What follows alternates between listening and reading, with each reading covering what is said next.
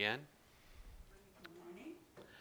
If you have your Bibles, and, and you should,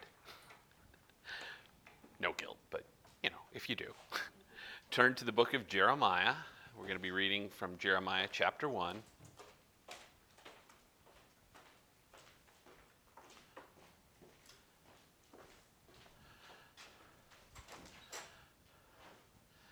And the prophet Jeremiah is going to be speaking. He is prophesying during the last years of the kingdom of Judah. He's going to start his ministry under King Josiah, who is the last good king of Judah. And he's going to continue that for about 22 years. So here we are in chapter 1. The words of Jeremiah, son of Hilkiah, one of the priests of Anathoth in the territory of Benjamin. The word of the Lord came to him in the thirteenth year of the reign of Josiah, son of Amon, king of Judah, and through the reign of Jehoiakim, son of Josiah, king of Judah, down to the fifth month of the eleventh year of Zedekiah, son of Josiah, king of Judah, when the people of Jerusalem went into exile. The word of the Lord came to me, saying, Before I formed you in the womb, I knew you. Before you were born, I set you apart. I appointed you as a prophet to the nations. Alas, sovereign Lord, I said, I do not know how to speak. I'm too young. But the Lord said to me, Do not say I am too young. You must go to everyone I send, send you to and say whatever I command you. Do not be afraid of them, for I am with you and will rescue you, declares the Lord. Then the Lord reached out his hand and touched my mouth and said to me, I have put my words in your mouth. See, today I appoint you over the nations and kingdoms to uproot and tear down, to destroy and overthrow, to build and to plant. The word of the Lord came to me. What do you see, Jeremiah? I see the branch of an almond tree, I replied. You have seen correctly, for I am watching to see that my word is fulfilled. The word of the Lord came to me again. What do you see? I see a pot that is boiling, I answered. It is tilting towards us from the north. The Lord said to me, From the north, disaster will be poured out on all who live in the land. I am about to summon all the peoples of the northern kingdoms, declares the Lord. Their kings will come up and set their thrones again, set up their thrones in the entrance of the gates of Jerusalem. They will come against all her surrounding walls and against all the towns of Judah. I will pronounce my judgments on my people because of their wickedness in forsaking me in burning incense to other gods, in worshiping what their hands have made. Get yourself ready, stand up and say to them whatever I command you. Do not be terrified by them, or I will terrify you before them. Today I have made you a fortified city, an iron pillar, a bronze wall to stand against the whole land, against the kings of Judah, its officials, its priests, and the people of the land. They will fight against you, but they will not overcome you. For I am with you and will rescue you, declares the Lord. The word of the Lord came to me Go and proclaim in the hearing of Jerusalem, this is what the Lord says. I remember the devotion of your youth, how as a bride you loved me and followed me through the wilderness, through a land not sown. Israel was holy to the Lord, the first fruits of his harvest. All who devoured her were held guilty, and disaster overtook them, declares the Lord. Hear the word of the Lord, you descendants of Jacob all you clans of Israel. This is what the Lord says What fault did your ancestors find in me that they strayed so far from me? They followed worthless idols and became worthless themselves. They did not ask, Where is the Lord who brought us up out of Egypt and led us through the barren wilderness, through a land of deserts and ravines, a land of drought and utter darkness, a land where no one travels and no one lives? I brought you into a fertile land to eat its fruit and rich produce, but you came and defiled the land and made my inheritance detestable. The priests did not ask, Where is the Lord? Those who deal with the law do not know me. The leaders rebelled against Baal, following worthless idols. Therefore, I bring charges you, and I will bring charges against your children's children. Cyprus, And look, send to Kedar and observe closely. See if there's ever been this has a nation ever changed its gods? Yet they're not gods at all. But my people have exchanged their glorious God for idols. Be appalled at this, you heavens, and committed two sins. They have forsaken me, the spring of living water, and they've dug their own cisterns, broken cisterns that cannot hold water. Is Israel a servant, a slave by birth? Why then has he become plunder? Lions have roared, they have growled at him, they have laid waste his land. His towns are burned and deserted. Also, the men of Memphis and Tahpanhes have cracked your skull.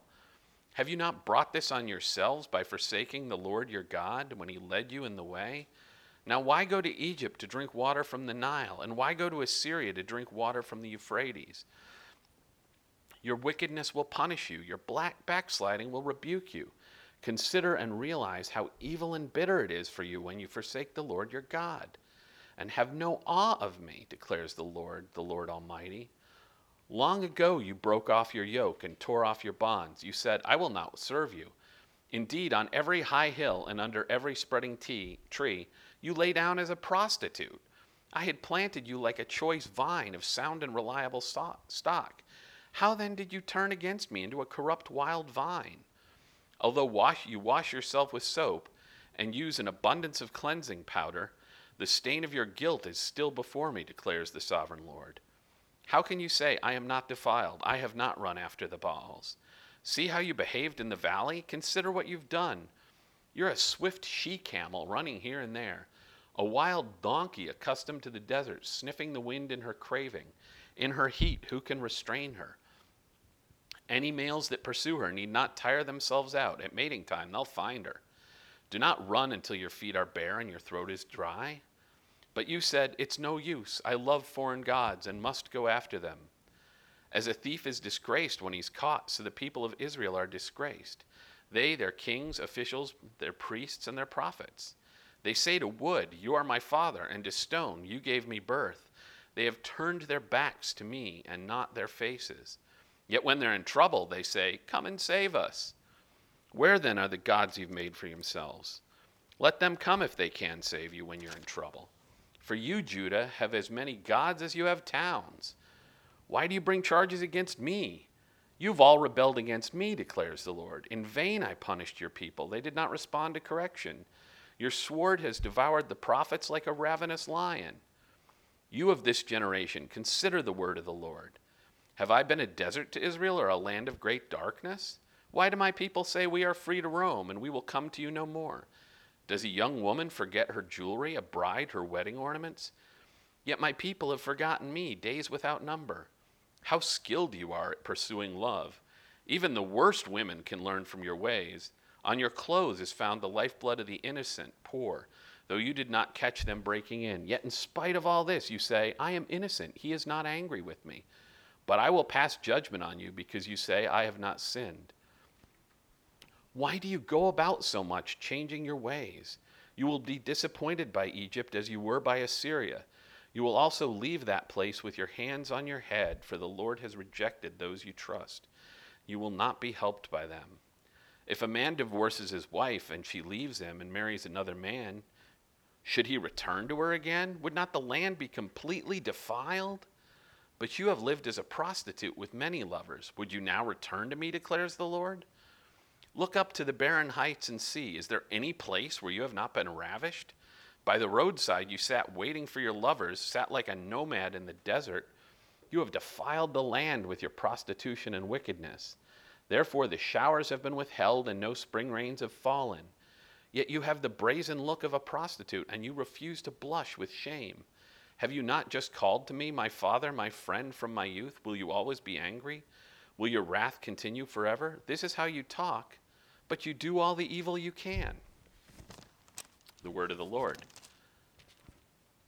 That's a harsh word, but there's some nuance in there that we're going to get to. So, as I said, Jeremiah is prophesying. He starts his, his prophetic ministry during the reign of the last good king of Judah and will continue through the final kings of Judah until Judah goes into exile. just like every time, we're, we're talking about the story of God's plan for redemption. And even though this is about judgment, this is intimately bound up with God's plan for redemption. We've talked about God making a good creation that he wished to dwell in in fellowship with his people, man's bad choices damaging that, and God working out a plan of redemption uh, by calling one man and making from him a family, and from that family a nation, and giving that nation the mission, choosing them out of all the people, setting them apart to carry his redemption project through in the world. And as we've seen time and time again, they continuously go off the tracks. And, and here we're going to be seeing Jeremiah speaking to them about their kind of ultimate almost going off the tracks. Now, it st- starts out here Jeremiah is a priest. He is from a priestly family, he's from the tribe of Levi. And that's going to be uh, especially significant because he is also going to be speaking to the priests and how they've abandoned their roles. And there's some things, when we come to verse 4, the word of the Lord came to me, saying, when we actually come across the word of the Lord here in the Old Testament, it can sound like, you know, I, I heard a message from God, but it's actually personified. This is a personal appearance of the Lord coming to him, saying, Before I formed you in the womb, I knew you. Before you were yet, before you were born, I set you apart. I appointed you as a prophet to the nations. We talk about this as the call of Jeremiah, and people will talk about things like how God knows people before they're born, before they're formed. He already knows them. But there's a little, there's kind of a little sly wink here because this is absolutely true about Jeremiah. God is saying this about Jeremiah, but it's also true of the nation of Israel.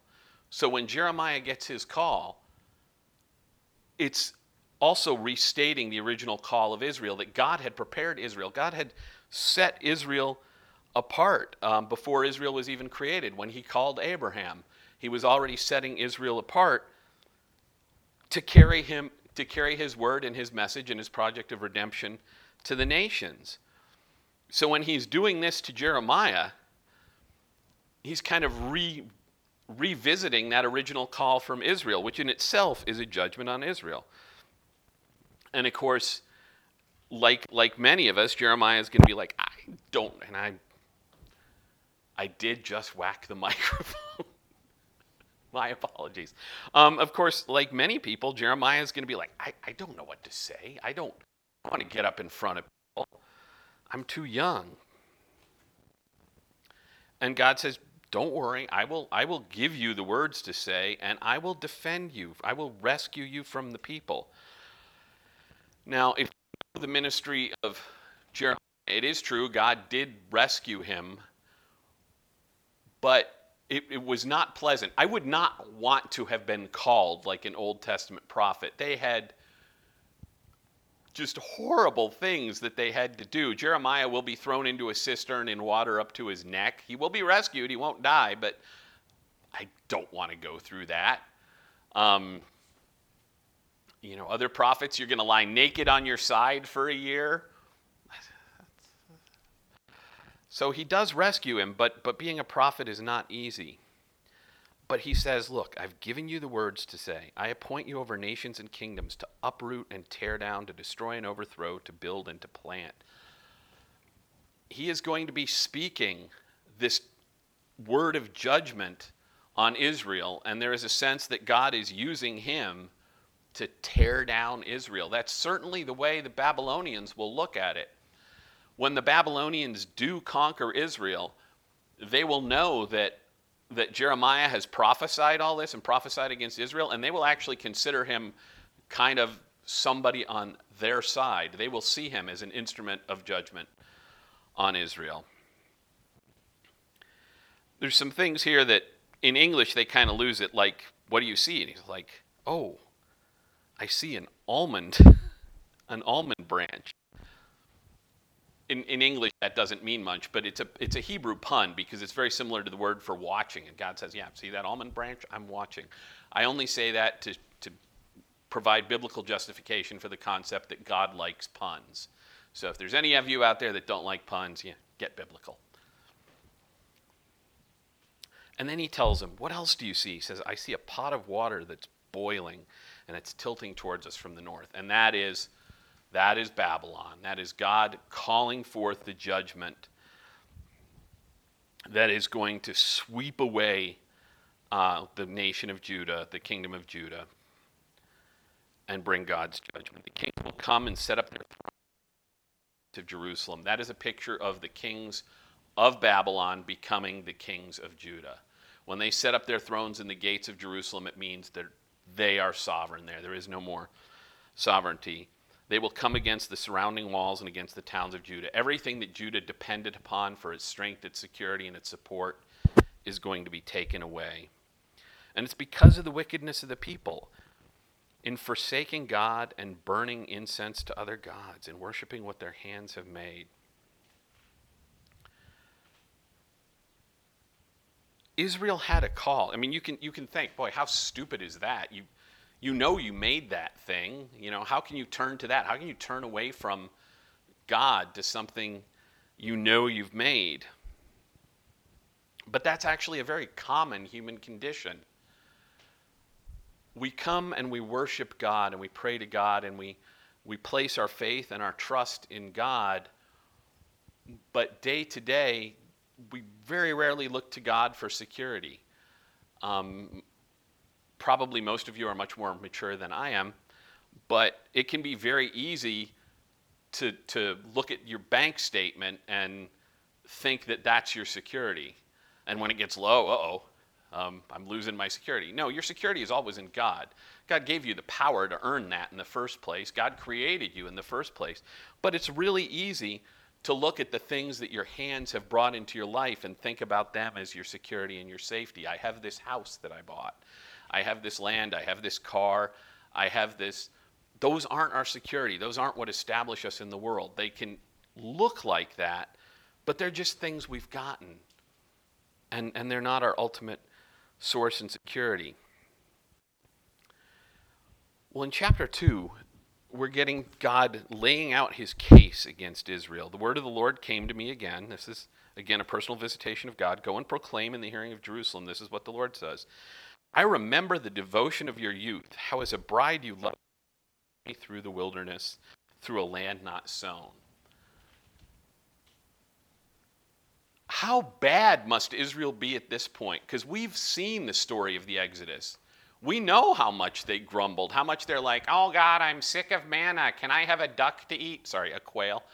Um, they were whiny. They were like, oh, well, we don't, you know, we're, we're kind of uncomfortable worshiping a God we can't see.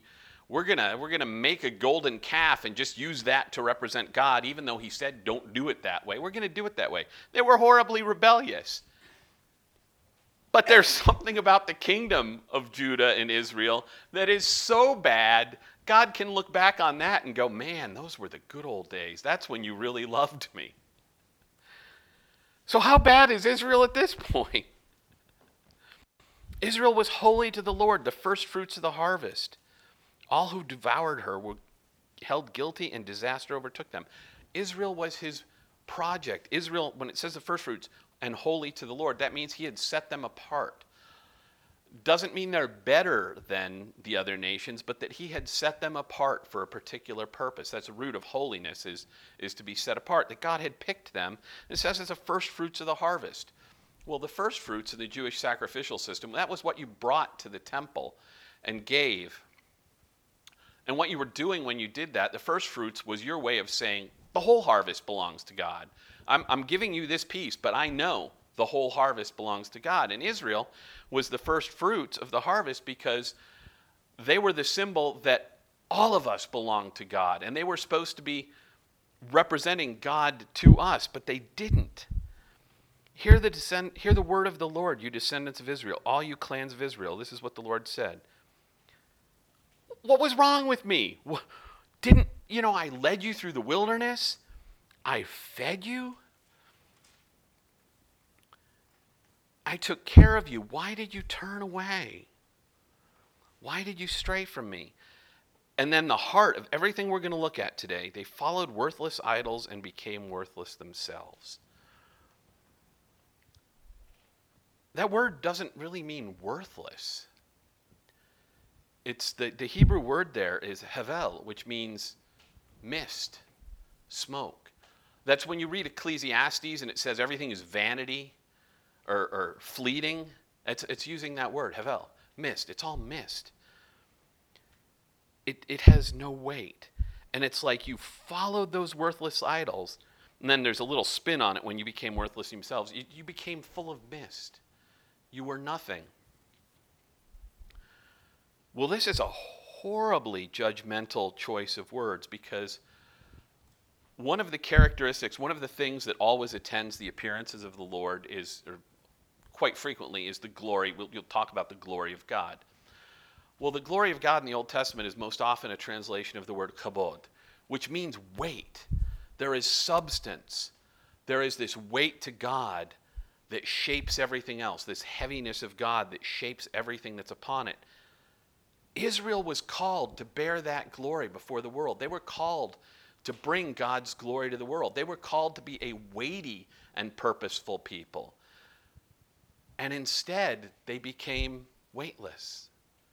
They became mist. They became of no account. They were the ones called to bring significance into the world, and by their own short choices, they made themselves insignificant because they followed insignificant things. Well, when this happened, they didn't even, when their relationship with God changed, they didn't. E- they weren't even concerned about it. They didn't say, um, "Where's God who brought us up out of Egypt and led us through the wilderness?" you know, there's he took care of us. We're, they don't, they're not even concerned that they don't have that relationship anymore. The priests who are supposed to be the shepherds of, the she- of Israel, and Israel is supposed to be the shepherds or bringing the message of God to the rest of us, they didn't ask, Where's the Lord?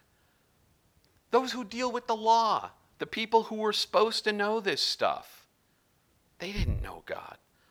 All the leaders rebelled.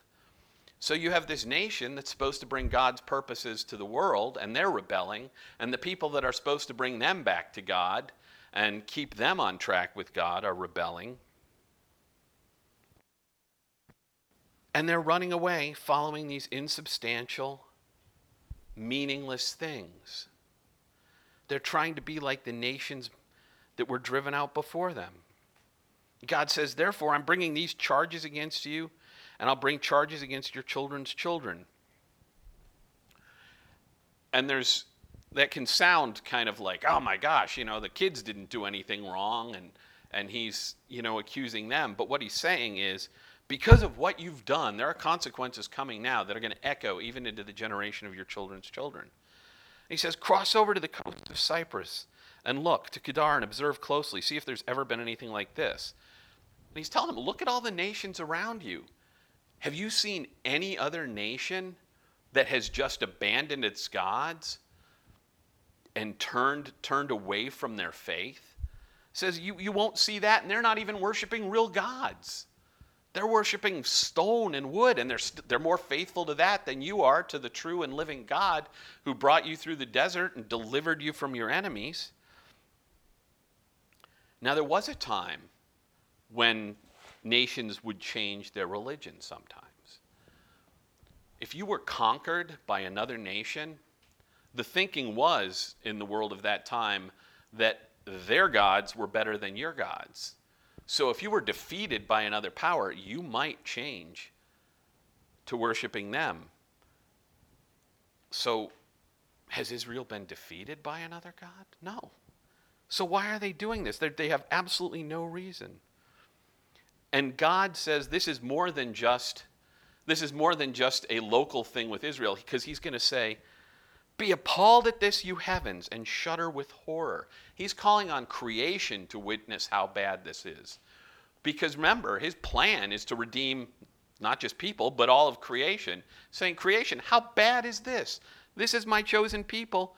They're not as, and I have done all this for them, and they're not even as faithful to me as these other guys are to their wood, stone, and rocks. And he says, My people have committed two sins. One, they've turned away from me, the spring of living water, the source of life. They've turned away from me. That is sin. That is foolishness because there is no other real source. And then they've dug their own cisterns, broken cisterns that cannot contain water. So not only have they turned from God, but they've tried to create their own their own source of provision. And, and they haven't even done that right. They, their cisterns won't even hold water. And there's also an irony in this because they're saying they're going to turn from the springs of living water and dig their own cisterns.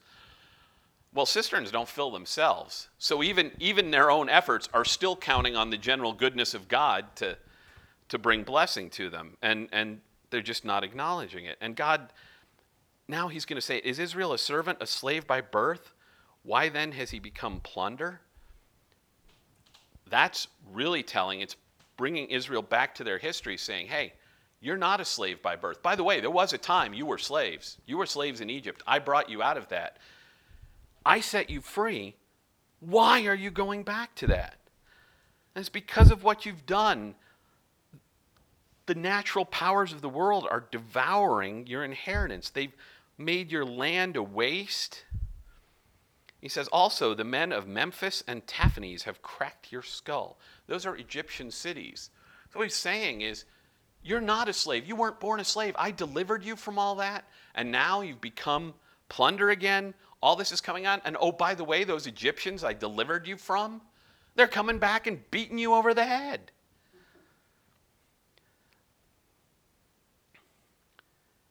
And you've brought this on yourselves by forsaking me, who led you out of all that. And then he's going to make two statements here. Now, why go to Egypt and drink water from the Nile? And why go to Assyria and drink water from the Euphrates? Two things going on here. These are both powers that Israel had kind of appealed to to help them in their wars against their neighbors. They had behaved just like the other nations. Let's get a big, powerful empire to be our ally and we'll be safe instead of trusting in the Lord. So that's one level of this because they have asked both those powers, but they're also representing two things. Why go to Egypt and drink water from the Nile? That was your past. That's what I delivered you from. Why are you going back to that for security? And as for Assyria, you remember that we talked about Israel splitting into two kingdoms with a purely rebellious northern kingdom. Well, Assyria had carried the other half of the kingdom off into captivity. So they're saying, why go back to your sinful past? And why be like your bozo brothers that, that uh, ran away from me and were carried into captivity? Why are you being like that? Then he's like he says, Your wickedness will punish you, and your backsliding will be a rebuke to you. He's like, What's coming on you is because you've forsaken me. You've forsaken You've forsaken the source of your safety and supply. And because of that, this is all coming on you. Then it says, Long ago you broke off your yoke and tore off your bonds and said, I will not serve you. He's saying, from, from a long time ago, you've broken your covenant with me. And that broke yoke is, is a double thing. One, when they're saying that, he's saying you're in rebellion, but he's also, again, echoing back to his deliverance because he broke the yoke of the Egyptians off of them. And he's saying, you know, I delivered you from slavery, and then you decided to deliver yourselves from the person that delivered you from slavery. Said, I will not on you. He says, on every high hill and under every spreading tree, you lay down as a prostitute. God is now going to get very graphic about what's involved when they chase after other gods. It's infidelity, it's adultery. You have this deliverer who loved you and laid down his life and sacrificed for you, and that's not good enough, and you're running off to other things because you think you're going to profit it. I planted you like a choice vine of sound and reliable stock. You were supposed to bear fruit. Not only were you supposed to flourish in your own right, but you were supposed to bear fruit for the world. You're supposed to be my vessel to bring blessing to the world. And that picture of the vine is something that's going to bring fruit and blessing. But you've you've turned away. You've corrupt wild vine. You're not even you're not even good for growing grapes. And you're looking to your own solutions. He says, although you wash with soap and an abundance of cleansing powder, the stain of your guilt is still before me. You're you're trying to make things right in your own in your own ways. You're not seeking the Lord. You're thinking, well, you know, my, my life is messed up, but I can fix it. We like to do that. Have you ever have you ever made a mistake and gotten yourself into trouble? but you don't want to ask for help because you're embarrassed. Okay, probably only me. Um, but, but that's a thing that happens. You get yourself into trouble, but you don't want to ask for help because you're embarrassed. That's Israel. Ah, everything's falling down, you know. Uh, what do we do to fix this? You know, well, those prophets keep saying go back to God, but we can't do that. Well, we got to come up with something. That's Israel. How can you say, I am not defiled? I have not run after the Baals? Because that's Israel would be like, well, we're still doing sacrifices at the temple. You know, we're, we're, we're, we haven't totally abandoned God. We're still doing sacrifices at the temple. Oh, yes, but under every tree you have pagan temples set up, and you've even brought pagan idols into the temple of the Lord. And you're like, well, we're just, we're adding something extra. No, you're being a prostitute. It's, it's what God says. He says, you're like a swift she camel running here and there, a wild donkey. He's talking about animals in heat. If you've lived on a farm or you've had pets that aren't fixed, you, you know what that's like. Nobody, especially you know, my sister, um, she had some of the sweetest cats, but yeah, there's no peace. Big old, she had a big old house, but um, there was no peace anywhere in that house when that cat was in heat. It disturbed everything, and that's what Israel's like. He's running after these false gods. It's, it's like the gods, the false gods, don't even have to chase her. She's running after them, and the prophets are saying, "Hey, don't go that way." And Israel's saying, "It's no use. I love the foreign gods." Just out of control. This is almost addiction. And he's saying, You've been caught in it. This judgment that's coming on you, that's like when a thief is caught stealing. It's going to show that you're wrong, that your kings are wrong, that your priests and prophets are wrong. You've caught in the act, and you're going to try and get out of it. You're going to say to, to the wood, You're my father, and to the stones, You gave me birth. Because you're turning your backs on God, back on God. You're saying, Well, you know, I established myself or I came from mere material sources. You're denying that you had a transcendent call. You're denying that you got your life from God. But then when you get in trouble, you're like, oh, um, uh, God save me. That's, you know, you talk about foxhole conversions during war, you know, people that have just, oh, God, if you'll only save me, I'll, I'll start an orphanage. I'll, I'll, you know, pass out tracts for God. I'll, I'll join Teen Challenge, whatever. You know, in the moment, come and save us. And God's like, well, no, you said, you said that you've established yourself. Let, you, let your bank account save you. Um, you came from primordial soup that just happened to become alive. Let the laws of the universe save you. But they won't, because they're not God said, Judah, you have as many gods as you have towns. We don't think of ourselves as having a lot of gods these days, but we do. Everybody has their own gods that get in the way of God. For some people, it's their job. For some people, it's their family. And the problem with idols, the problem with false gods, is that they're almost always something that, in and of itself, would be good if it was in right relationship to the Creator, but you take it and instead of putting it as something in relationship to the creator, you kind of elevate it to the position of the creator. And because there are things that were originally good, it's really easy to do that. Very few people will make gods out of garbage. You know, that's not usually a source of idolatry. It's good things. It's things we're actually called to do. We are called to do many things as, as people of God. We are called to love our neighbors. We're called to seek justice. These are things that we're biblically commanded to do. But if you elevate that end goal to the, to the place of God, it's just an idol. And it won't deliver you, and it won't save you, and it won't fulfill God's plan for the world. And God says, you know, in vain I punished your people. You didn't respond to correction. You know, I've, I've sent prophets to you. I've, I've, you know, brought other nations to, to, to kind of bring you back to me, but you didn't respond. You killed the prophets I sent you. I sent you prophets, you killed them. They're going to do that with the greatest one he sends to them. Consider the word of the Lord. I was not a land of darkness and desert to you, I was blessing to you. You know, why have you turned from me? Even, even worldly people, they, they take care of the stuff that's good to them. Young ladies take care of their jewelry. You didn't even take care of your God. You've murdered innocent people just because it profited you. You didn't catch them in any wrong, but you murdered them. Yet, in spite of that, you say, I'm innocent. God is not angry with me. But God sees.